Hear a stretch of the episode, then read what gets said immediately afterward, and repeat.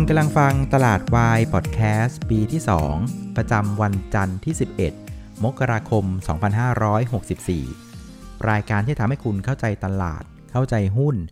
แล้วก็พร้อมสำหรับการลงทุนในวันพรุ่งนี้ครับ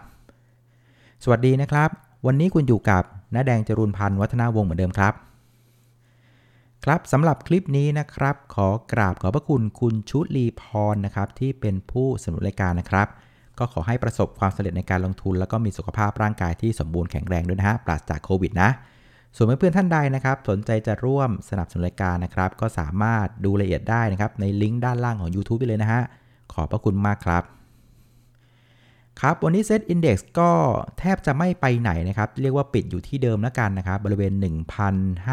1,536 จุดนะครับ ก็อยู่เรียกว่า 0%แล้วกันนะครับ จริง ๆ มันก็ คล้ายๆครับในเอเชียแล้วก็อาเซียนนะวันนี้เอเชียกับอาเซียนก็เคลื่อนไหวในกรอบแคบๆนะครับผมว่าอาการในเอเชียเนี่ยมันเป็นภาพคล้ายๆกันนะ คือมันเป็นเรื่องของการบริหารความเสี่ยงซะมากกว่า คือหุ้นก็ไม่ได้อยากจะขึ้นนะ แต่หุ้นก็ไม่ได้อยากจะลงนะครับ มันเป็นเรื่องของการจัดแจงเรื่องของเงินอะให้มันไปอยู่ในถูกที่ถูกทางนะครับ หลังจากในสัปดาห์ที่ผ่านมาช่วงท้ายสัปดาห์นะครับความชัดเจนทางด้านการเมืองของสหรัฐอเมริกาน่ะมันก็มีความชัดเจนมากขึ้นนะครับ ทางสภาคองเกรสก็สามารถรับรองผลนะครับของคุณโจไบเดนได้นะครับแล้วก็เกิดเหตุการณ์ในลักษณะที่เรียกว่าเป็น blue wave นะครับก็คือเดโมแครตเนี่ยคุมทั้งสภาล่างนะครับสภาบน แล้วก็ทำเนียบขาวนะครับซึ่งมันก็เป็นเรื่องปกตินะครับคือเวลาประเทศไหนบ้านเมืองไหนนะครับมันมีความชัดเจนทางด้านของการเมืองการบริหารมีเอกภาพนะครับ ทุกอย่างเนี่ยมันก็จะเกิดความเชื่อมั่นขึ้นนะครับแล้วมันก็นำพาไปหาความเชื่อมั่นใน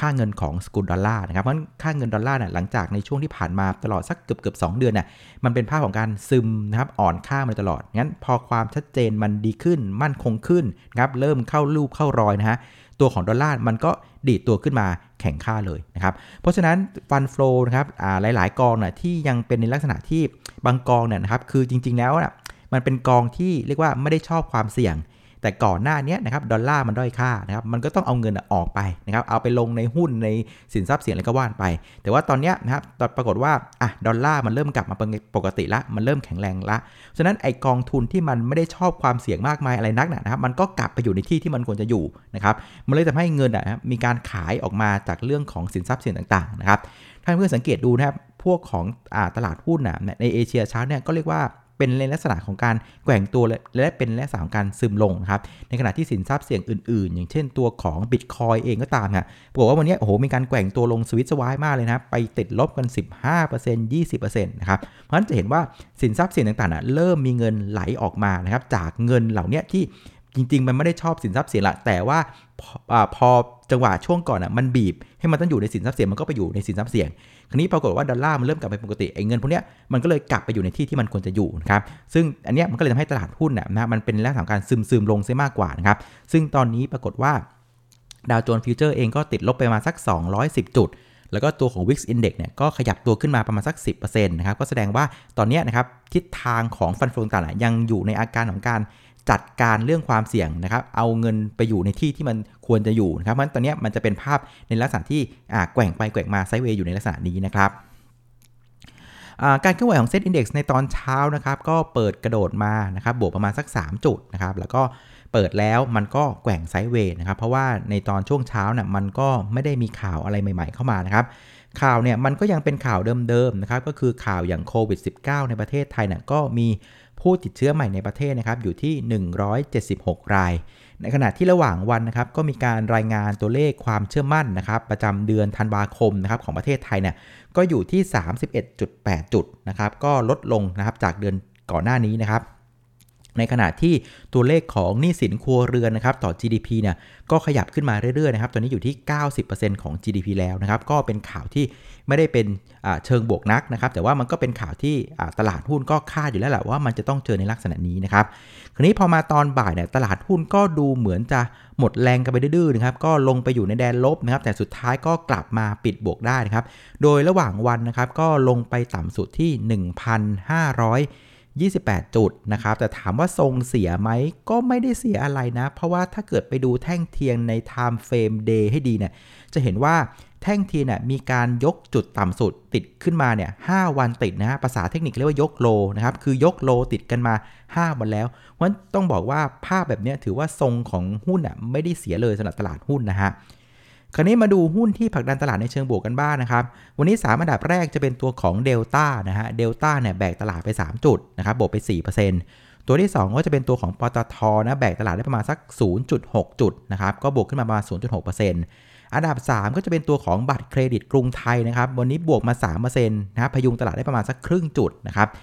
แต่สิ่งที่เห็นเหมือนๆกันก็คือว่านะครับ เพื่อนๆลองไปดูกราฟนะ ตัวของเดลต้ากับ KTC เนี่ยนะครับ มันจะเป็นหาหางไส้เทียนชี้โดเลยอยู่บนฟ้าเลยนะครับ ซึ่งอันนี้มันเป็นการสะท้อนว่าหุ้นทั้ง 2 ตัวเนี่ยขึ้นไปเนี่ยไม่มีคนตามละเพราะคนก็รู้ว่าโหมันมันเริ่มแพงแล้วมันเริ่มไปกันไม่ไหวนะครับ ถ้าเกิดไปดู กราฟเทคนิคเนี่ยเขาบอกว่าไอ้สตัวเนี้ยมันอยู่ในลักษณะที่เรียกว่า overbought ละคือมีคนซื้อมากเกินไปละนะครับเพราะงั้นมันก็เลยทำให้หุ้นเนี่ยไปไม่ไหว แล้วก็ไปจบที่แท่งเทียนที่เป็นไส้เทียนชี้บนเลยนะครับซึ่งจะสังเกตว่าแท่งเทียนลักษณะนี้นะเริ่มเห็นในหุ้นหลาย ๆ ตัวมากขึ้น คือขึ้นไปแล้วไม่มีคนตามไปไม่ไหวก็ถูกเทลงมานะครับ ตัวอย่างเช่นตัวของ PSL เองนะวันนี้ก็ขึ้นไปก็ถูกเทเช่นกันนะครับ เพราะฉะนั้นจะเห็นว่าอาการของหุ้นเนี่ยมันเป็นอาการที่ขึ้นไปเริ่มแพงและเริ่มไม่ไหวกันนะครับ ส่วนหุ้นที่กดดันตลาดในเชิงลบวันนี้นะครับ ตัวแรกก็จะเป็นตัวของ AOT นะครับ Advance แล้วก็โรงพยาบาลกรุงเทพนะครับ ส่วนตัวที่โดนซึมๆลงมาก็จะเป็นกลุ่มโรงไฟฟ้าแล้วครับโรงไฟฟ้าเริ่มเริ่มเริ่มเซลงมานะครับ แต่ว่า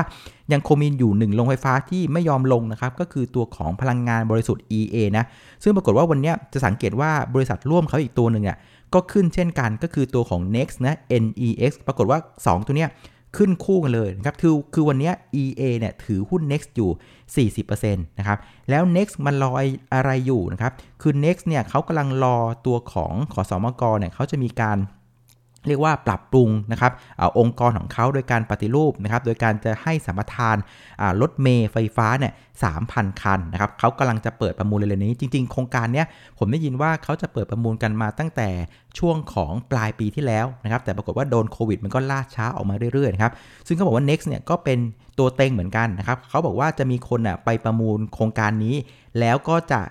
จ้าง Next เนี่ยให้ส่งมอบรถให้กับเขานะครับซึ่ง Next ก็เป็นลูกของ EA ใช่ไหม EA ถือ 40%นะครับก็ EA ก็จะได้ประโยชน์ในในลักษณะที่ว่า Next เนี่ยถ้า Next มีกำไร EA ก็มีกำไรด้วย นี่คือขาที่ 1 ขาที่ 2 คือ EA เนี่ยก็กำลังสร้างนะครับโรงผลิตแบตเตอรี่รถยนต์ไฟฟ้าอยู่นะครับถ้าเกิดว่า Next เนี่ยนะครับได้เป็นคู่สัญญากับคนที่ชนะโครงการนี้นะครับตัวของ Next เองก็จะมาซื้อแบตเตอรี่จาก EA ด้วยเพราะฉะนั้น EA ก็จะได้ขาที่2นะครับเพราะฉะนั้นวันนี้ผมว่า โจทย์มันเริ่มเฉลยแล้วว่าไอ้ที่ EA มันขึ้นมาเนี่ยผมว่ามันก็มาจากไอ้โครงการไอ้ประมูลรถบัสไฟฟ้านี่แหละแสดงว่าใกล้ที่จะคลอดออกมาแล้วนะครับก็เลยทำให้ EA กับ Next เนี่ยขึ้นคู่กันเลยนะครับเพราะฉะนั้นนะครับหน้าหุ้นที่เราเห็นวันนี้นะลักษณะอาการหุ้นคือเป็นหุ้นที่เล่นวนๆ กันไปนะครับ คือหุ้นตัวไหนที่ขึ้นไปไม่ไหวและสูงมากๆแล้ว ก็จะถูกเทขายลงมานะครับ แล้วหุ้นที่อยู่โซนล่างก็จะถูกถูกหยิบมาเล่นอีกอีกอีกชุดหนึ่งนะครับ แต่ว่าหุ้นที่ยังสามารถเดินต่อได้ในเชิงบวกเนี่ยก็จะเป็นหุ้นในลักษณะที่มันมีสตอรี่ส่วนตัวของมันเองนะครับ คือถ้าคอนเทนต์มันดีจริงนะครับ มันก็จะไปของมันเรื่อยๆนะครับ อาการมันก็จะเป็นในลักษณะนี้นะฮะส่วนผู้เล่นในตลาดวันนี้นะครับนักทุนสถาบันในประเทศนะครับก็ขายติดต่อกันเป็นวันที่2นะฮะวันนี้ขายสุทธิไปทั้งสิ้น 1,897 ล้านบาทนะครับ รวม 2 วันวันศุกร์กับวันจันทร์วันนี้นะฮะ ก็ขายไปทั้งสิ้น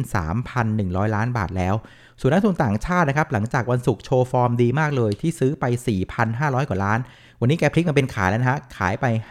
510 ล้านบาทสุทธิ เพราะฉะนั้นวันนี้มันก็เลยกลายเป็นภาพที่นักลงทุนสถาบันในประเทศแล้วก็นักลงทุนต่างชาติน่ยจับมือกันขายพร้อมกัน รวมๆกันก็ประมาณสัก 2,400 ล้านบาทแล้วนะครับ ซึ่งพฤติกรรมวันนี้อาจจะต้องบอกว่ายังสรุปไม่ได้นะครับว่าฟันฟลอเนี่ยมันจะเลิกเข้าตลาดหุ้นหรือเปล่านะครับ เพราะว่ามันยังเป็นวันแรก ๆ อยู่นะครับ แต่ว่าผมว่าสิ่งที่เราเห็นแน่ ๆ ก็คือ เรื่องของกองทุนนะครับนักทุนสถาบันนักทุนสถาบันต่างประเทศเนี่ยที่เป็นกองทุนที่ไม่ได้ชอบความเสี่ยงมากนัก แต่ช่วงก่อนหน้าเนี่ยมันถูกบีบให้ต้องมาเล่นหุ้นนะครับเพราะว่าตัวของดอลลาร์มันด้อยค่า วันนี้ดอลลาร์เนี่ยมันเริ่มกลับมาแข็งค่าละเพราะฉะนั้นไอ้เงินกองทุนในลักษณะนี้ มันก็กลับไปอยู่ในที่ที่มันควรจะอยู่นะครับ มันก็เลยเป็นภาพของการเรียกว่าปรับพอร์ตอะไรกันไปนะครับ ตลาดหุ้นมันก็เลยไม่ขึ้น แล้วก็ตลาดหุ้นมันก็เลยไม่ลงนะครับ เป็นเรื่องของการปรับพอร์ตกันนะครับส่วนมูลค่าการซื้อขายวันนี้นะครับอยู่ที่ 93,000 กับ 86 ล้านบาทนะครับ ก็ลดลงจากวันศุกร์ถึง 26%เลยทีเดียวนะครับ แล้วครับสุดท้ายนะครับประเด็นที่จะส่งผลต่อการเคลื่อนไหวของเซตอินดี x ในวันพรุ่งนี้นะครับผมว่าจะมีอยู่ 2 ประเด็นนะครับประเด็นแรกก็คือประเด็นในประเทศนะฮะพรุ่งนี้จะมีการประชุมคอรมอนะครับซึ่งผมก็ไปแอบสืบมานะครับก็ปรากฏว่ากระทรวงการคลังเนี่ยก็จะมีการนำเสนอในเรื่องของมาตรการการช่วยเหลือกระตุ้นเศรษฐกิจนะครับผ่านสถาบันการเงินเฉพาะกิจ นะครับก็เช่นอย่างพวกของออมสินนะครับพวกของทกสอะไรต่างๆนะคือจะเป็นมาตรการที่ผ่านตัวของสถาบันการเงินในลักษณะนั้นนะครับ ซึ่งเขาบอกว่าไอ้มาตรการที่จะวิ่งตรงเข้าไปหาคนโดยตรงเนี้ยมนุษย์โดยตรงเนี้ยจะยังไม่เห็นนะข้ออยู่ในช่วงของการพิจารณาอยู่ตัวนี้จะทำผ่านตัวของสถาบันการเงินเฉพาะกิจไปก่อนนะครับ เพราะฉะนั้นอาจจะยังไม่ได้เห็นมาตรการอะไรแรงๆเข้ามาที่ประชาชนมากนักนะครับ เพราะงั้นประเด็นนี้ผมคิดว่าอาจจะไม่ได้มีผลกับตลาด มากเท่าไหร่นะครับ แต่ว่าตัวที่มีผลเยอะที่สุด ผมก็ยังมองเป็นเรื่องของดอลลาร์ index นะครับ คือถ้าเกิดว่าทิศทางของดอลลาร์ index เนี่ยยังคงเรียกว่าแข็งค่าอย่างต่อเนื่องนะครับ เป็นวันที่ 2 วันที่ 3 แบบนี้นะครับ เราก็จะอาจจะเห็นกระแส fund flow เนี่ยที่ว่าปลาเนี่ยมันเริ่มแยกน้ำแล้ว มันก็จะกลับไปหาในที่ที่มันควรอยู่ เพราะฉะนั้นเราอาจจะเห็นแรงขายในตลาดหุ้นอีกสักพักหนึ่ง ถ้าเกิดว่าดอลลาร์ index มันยังคงภาพแข็งค่าต่อนะครับ แต่ว่าเมื่อใดถ้าเกิดว่าดอลลาร์ index มันเลิกแข็งละ มันเริ่มกลับมาอยู่ในทิศทางเดิมนะครับ ซึ่งมันเป็นทิศทางที่ตลาดหุ้นเชื่อว่าดอลลาร์เนี่ยมันจะอ่อนค่านะครับหลังจากทางฝั่งของเดโมแครตเนี่ยเข้ามา control ประเทศอเมริกาได้แล้วนะครับเขาบอกว่ามาตรการการคลังมันจะออกมาเยอะมาก มันจะยอมเรียกว่ายอมที่จะขาดดุลการคลังนะครับแล้วก็มาตรการด้านการเงินเองเฟดก็เรียกว่าปั๊มเงินอ่าอย่างต่อเนื่องอยู่อยู่แล้วนะครับเพราะฉะนั้นมาตรการแบบนี้มันก็จะทำให้ตัวของดอลลาร์เนี่ยมันก็จะอ่อนค่าต่อไปในระยะกลางถึงยาวเพราะฉะนั้นถ้าเกิดมันเป็นภาพแบบนี้นะครับเงินมันก็จะกลับไปหาตัวของอ่าสินทรัพย์เสี่ยงเหมือนเดิมนะครับมันก็จะเป็นภาพ risk on ต่อไปงั้นในระยะสั้นน่ะ อาจจะต้องดูทิศทางของดอลลาร์นิดนึงนะครับ ถ้ายังแข็งต่อเราอาจจะเห็นแรงขายนะครับในพวกสินทรัพย์เสี่ยงนะครับ แต่ว่าเกิดมันหยุดแข็งเมื่อไหร่นะมันก็จะกลับไปเป็นอีหรอบเดิม ก็ไม่ต้องกังวลอะไรมากนัก เพราะฉะนั้นช่วงนี้จับตาดูดอลลาร์นิดนึงนะครับ